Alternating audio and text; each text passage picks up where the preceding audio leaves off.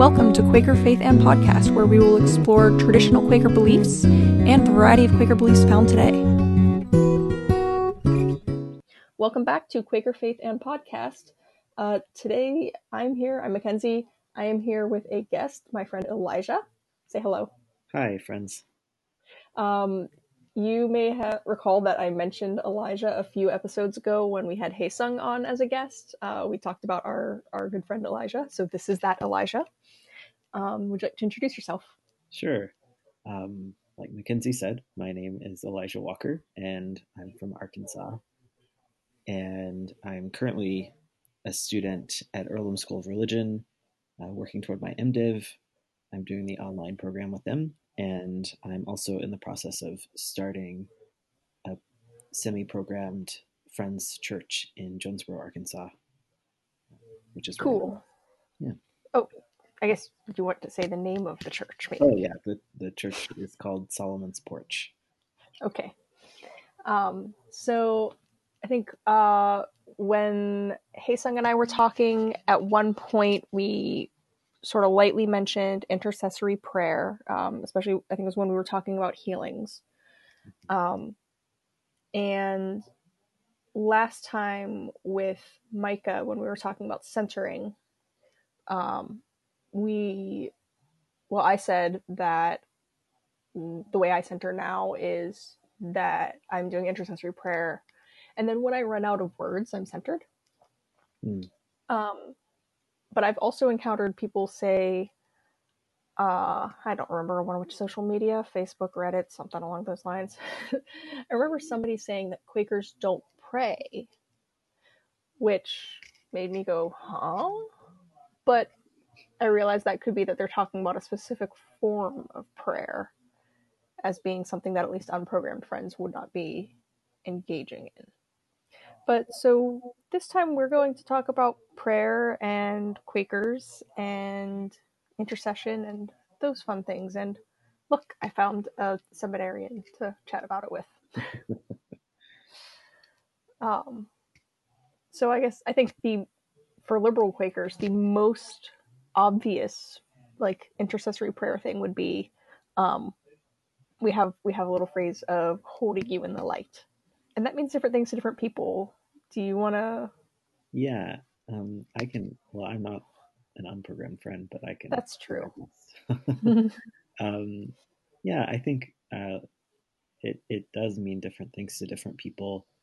Um, I was an, a pastoral intern at a semi-programmed friends meeting in Portland, Oregon, for a while. I've mentioned West Hills on here before. Right, West Hills Friends, and um, we we regularly use that phrase "holding you in the light." Um, for for the people that were not necessarily Christ centered, that was um, definitely a, a, sort of imagery. Um, they would sit in prayer or meditation and um, imagine the person being illuminated by the light of God or the light of the world. Um, for others, it, it it's really just a phrase that means they're praying for you, um, using words and uh, the way that other Christians might pray. And I know I've I've seen um, Isabel Penraeth, whose website was QuakerJane.com.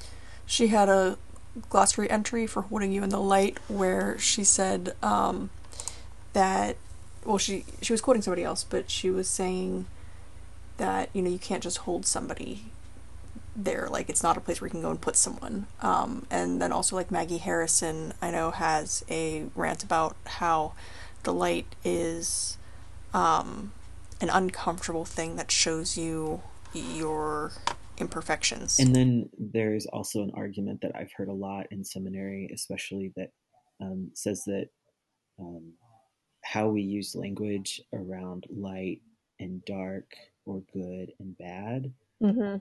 implies a lot uh, to people of color, especially if we equate light with good and dark with bad, then what are we saying to our friends of color? Right. Um, yeah, I've heard that before too.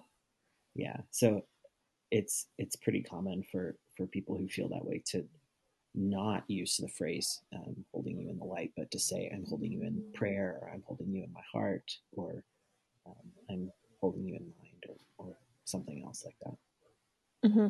I know in, in my meeting, which is does not quite meet the 80% line for multicultural, but it's closer than any of the others in Baltimore Yearly Meeting. Mm-hmm. Um, we say the light of God's love when we're mm-hmm. doing joys and concerns instead of just saying light so that uh-huh. it's like clear that we're talking about as in what a candle puts out. Mm-hmm. Mm-hmm. Um, so I guess okay, so I said that some people would say that Quakers don't pray, and I think the sort of form that I mean, there's certainly like out loud with words prayer is a form that is just weird to me as a liberal friend. Um I I mean, every other branch I know does it. Like the conservative friends, they're unprogrammed and they still do out loud prayer. Um, they actually kneel when they pray out loud. Um, like it, like in meeting, if somebody's off, like if somebody's offering ministry, they stand, but if they're praying, they kneel. Hmm. Um, and usually the other men will take off their hats because prayer is happening. Right. Um, but for me as a liberal friend, something that has been weird hanging out with you and Hye Sung and Micah is that you all say prayers out loud. yeah, um, generally when I'm praying with others, uh, the way that I like to do it is to center in silence and to let uh, my prayers uh, rise from the silence like vocal ministry. Um, but other times I like I, I attend this worship group that's not Quaker um, and someone just asked me to pray and today when we were closing the um, the meeting together and i felt caught off guard because someone was just asking me to pray out loud and we hadn't been sitting in silence for a while and it wasn't just like rising naturally from me um, so that was a really interesting experience i feel like i feel like the only way that i could do that would be like just reverting to all the all the prayers I learned as a Catholic, like reciting mm-hmm. the Lord's Prayer or like yeah. Or like grace, right? Like bless us, O Lord, and these like gifts which we're about to receive from thy bounty through Christ our Lord, Amen. Mm-hmm. right? Like yeah. I can rattle off my childhood Catholic prayers, but like, yeah, if somebody asked me to just say a prayer now, be like, I what? Uh-huh. And I think I kind of felt like that when um actually when you and I first met because uh, for those listening, I actually know Elijah through Micah, um, well, and through Hye Sung, both, right. um, because Hye Sung told Elijah and I both about an event Micah was hosting, and so that was how we all met. Mm-hmm. Um, but at that event, there was like a like praying time, and one of the organizers there was really insistent that we pray out loud rather mm-hmm. than just say what we want to pray for and letting everybody either visualize you know a glow around the person which is what some people do when they say holding in the light or use words inside our own heads it was like well, we want to pray out loud so that we're making sure that there's like is they wanted to make sure that that sort of the prayer intention was sort of being sufficiently covered and mm-hmm. um because if i know i know certainly in my meeting we have a persistent problem of that the amount of time left between isn't really enough to if you're actually using words for your prayers inside your head to right. like get more than like half a sentence in there yeah that's um that's totally fair um yeah i think that uh, something something that's really pleasant about praying out loud is that um, it it helps us stay focused on what we're doing. Um, like you said, sometimes there's just not enough time um, between prayer requests that are shared, um, joys and concerns that are shared. Um, but sometimes uh, when someone shares a request, it's like we we can go off thinking about other things or or even just worshiping in another way without um, really focusing our our intention on the person who has requested prayer. Um, mm-hmm. So praying out loud kind of directs the attention um, to that person uh, and their needs, and it um, it it really, in some cases, I know that it, it comforts the person who's requested prayer um, to be prayed for out loud. That's a good point. Um, okay, so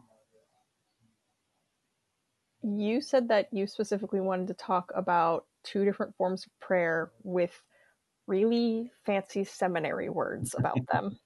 um, whereas uh, at some point in this, I should mention because we were focusing on intercessory prayer, but at some point I should mention, you know, the other three types. But go ahead and tell us about apophatic and cataphatic. Are those the words you said? Yes. Just go with um, the A word and the C word.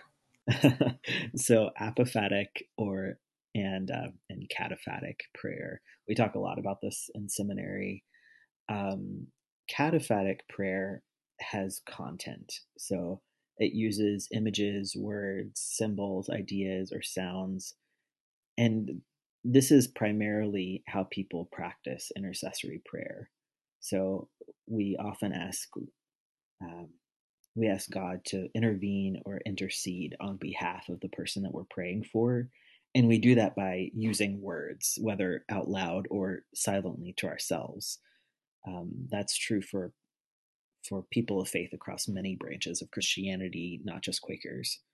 Um, we in intercessory prayer, we're asking God to heal or to provide in material ways. So when Quakers say we're holding you in the light, um, like I said earlier, it might mean different things. It it might mean that we're praying for you using words, um, or it might mean that we're imagining you in the healing light of God.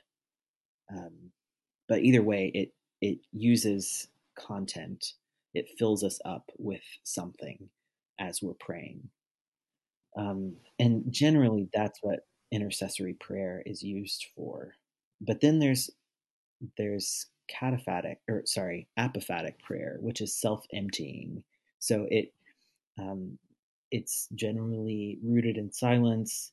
It's not using words or feelings or images out loud or or within us, um, but just simply resting in God's presence.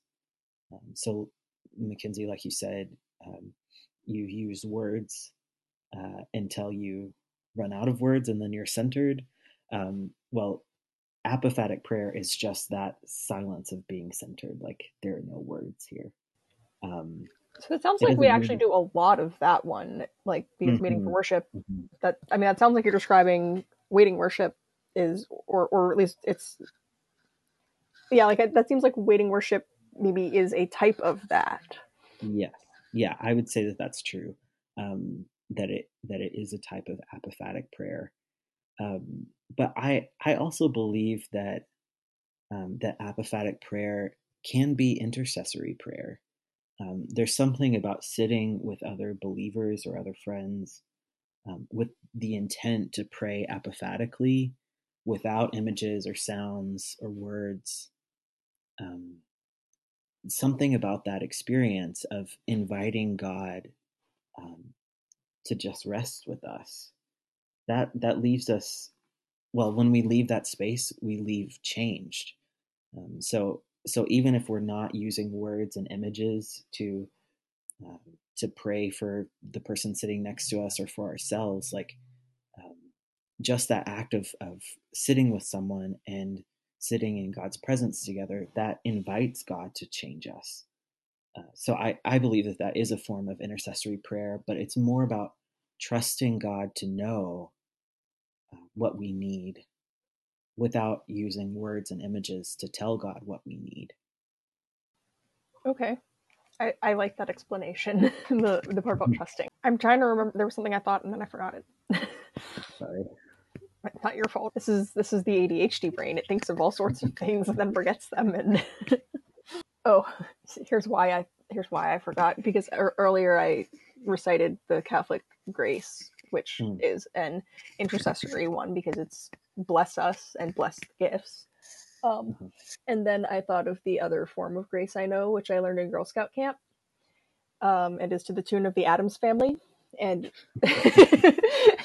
and rather than being a intercessory one, it is a Thanksgiving one because it's, it's we it's we thank the Lord for giving this good food for eating because we really need it and we like to eat it. Uh, so welcome to my childhood. yeah, I visited a Presbyterian church where um, they they prayed to the tune of the Superman theme. I didn't know it had a theme. Yeah, I could not, I couldn't sing it again, but uh, yeah, it was interesting. And now I just remembered my mom getting in trouble in Catholic school because she was told to lead grace and she said Father, Son, Holy Ghost, whoever eats the fastest gets the most. She got a roller across the knuckles for that one. yeah, yeah. Anyway. Obviously, we take prayer seriously. um,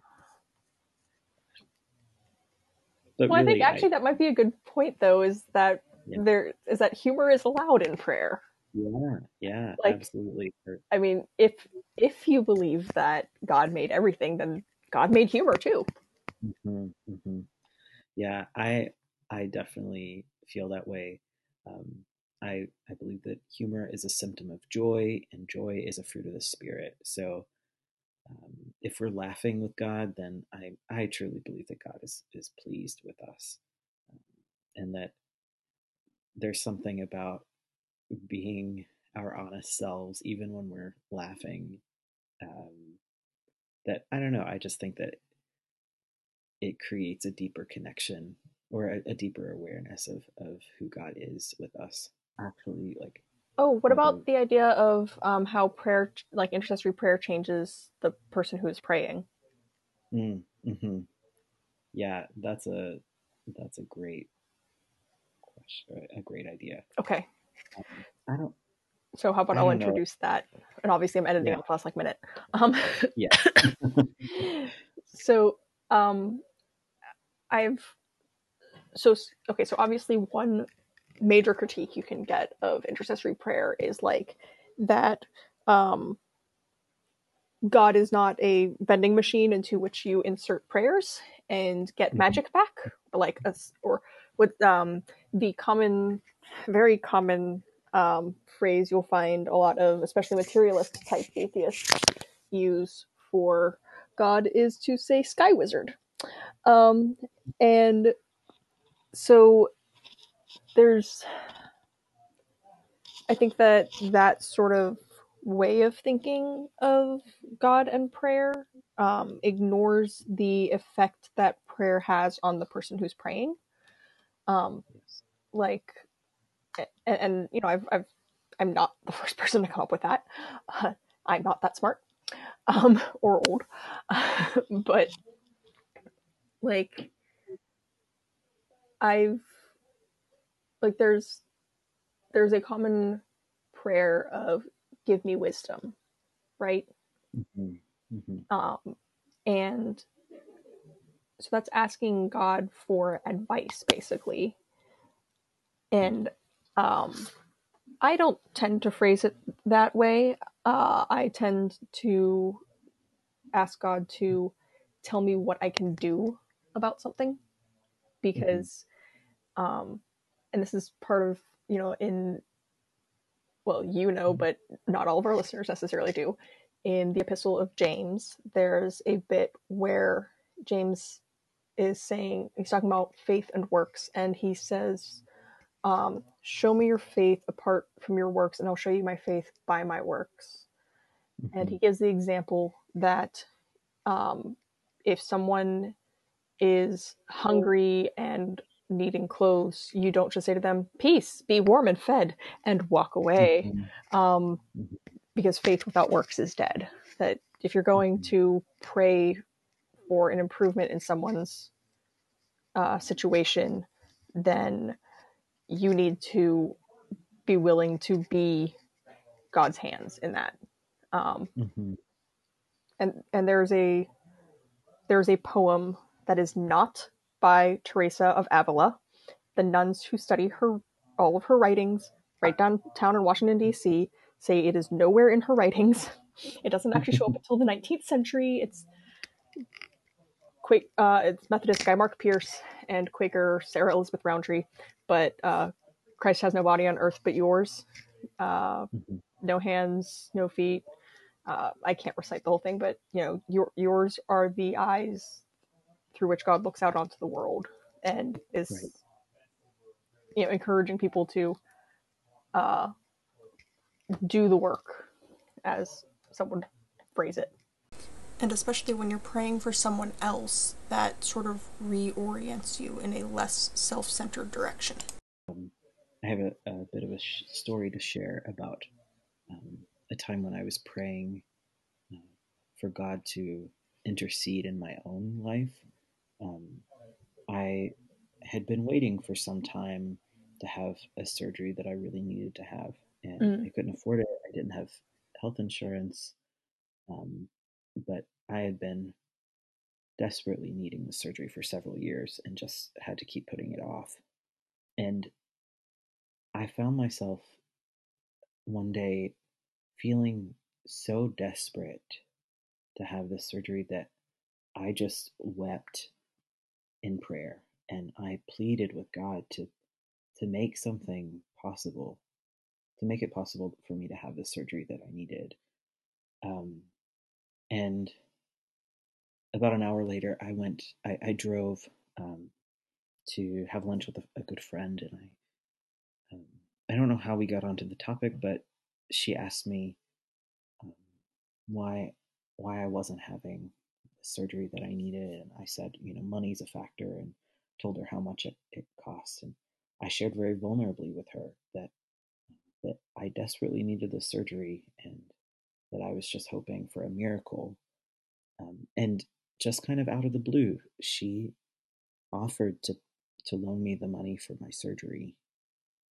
Um, and I could say that that was a direct answer to my prayer, but I I think um, well I think that that's true, but I also think that my praying very vulnerably to God and asking God to step in um, and help reminded me how to be vulnerable and how to how to share with those around me what I need, um, because I think in our society it's um, it's uncommon to just say like this is what I need right now, and Mhm. um, not necessarily expecting you know someone to be able to help, but um, just being honest about our needs and wants and desires, um, and then being vulnerable with people. So being vulnerable with God reminded me how to be vulnerable with my friend, and that meant that she saw my need and was able to help. Um, Right. yeah. Yeah, I remember that story. um, I know for for a little while there, um, I about regarding one of our friends, whose name I will not say. Um, I for a little while there, I was asking God each night when I would pray to give me ideas for what I could do for them, and it was like there were there were a few weeks of just like lots of new ideas for how to help, like Mhm. popping up, and that was that was really nice.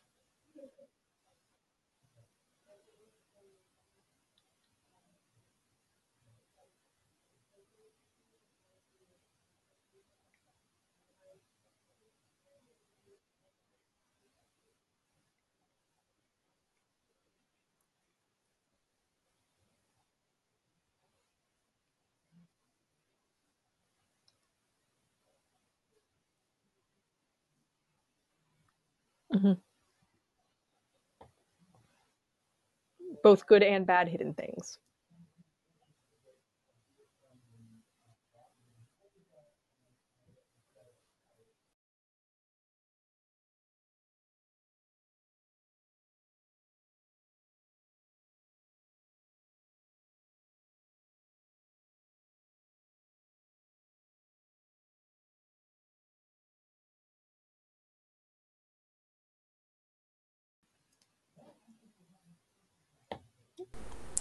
Thank you. Oh wait, that was I wanted to I wanted to say the four different types of prayer. Right. So so we've mostly been focusing. I said earlier that I wanted to talk about the four different types of prayer. We've been generally focusing on intercessory in here, although I did mention Thanksgiving prayer with the Addams family version of grace. Um, and I I mean, one of my daily prayers is thank you God for Elijah. Um, but there's uh, Catholics typically say that there are four kinds of prayer, and that all of them are found in the Lord's Prayer, the the Our Father. Um, and I find the listing of four a little bit weird because um, well, there's so there are adoration, contrition, petition, and thanksgiving, and so adoration is like praising God, like God, you are awesome. Contrition is acting for forget asking for forgiveness, and then the petition or intercession is what we've mostly been talking about, and thanksgiving. And the fact that contrition and intercession are both asking for makes me go, but why doesn't why isn't that just one thing? So, but um, but all of those types of things are found in the Our Father, which uh, is, I guess, why that's you know the form that Jesus gave in the Bible. It kind of hits all the points. Right. So I guess if, I, actually, actually, I would definitely say that if you are uncomfortable with prayer with words and you want to become more comfortable with it, I think the Our Father is a good one to start with because that's definitely what I did like a couple years ago when I started actually praying again was like going through the Our Father slowly and like actually thinking about what it's what's being requested in each line or you know what's what's happening in each line. Yeah, absolutely. I think that there's something really special too about uh, about reciting the Lord's Prayer, knowing that it's a prayer that uh, people of faith have have spoken for thousands of years, Mhm. and um, that it was a prayer that Jesus prayed. Um, I don't know. There's just something really unifying about that. Um, reminds us we're not alone. Um, in addition to all of the great things that Jesus taught us through that prayer. Okay. Um, so let's close this out by asking whether any of our listeners have any requests to hold in the light or prayer requests, joys and concerns, whatever it is called in your type of Quakers. um, we invite you to post them in the comments on quakerpodcast.org. And um, I will make sure to poke Elijah so that we both can remember to include those in our prayer practice this week. Absolutely. You can find us on the web at quakerpodcast.org, as Quaker Podcast on Twitter, Facebook, or Patreon, and on iTunes.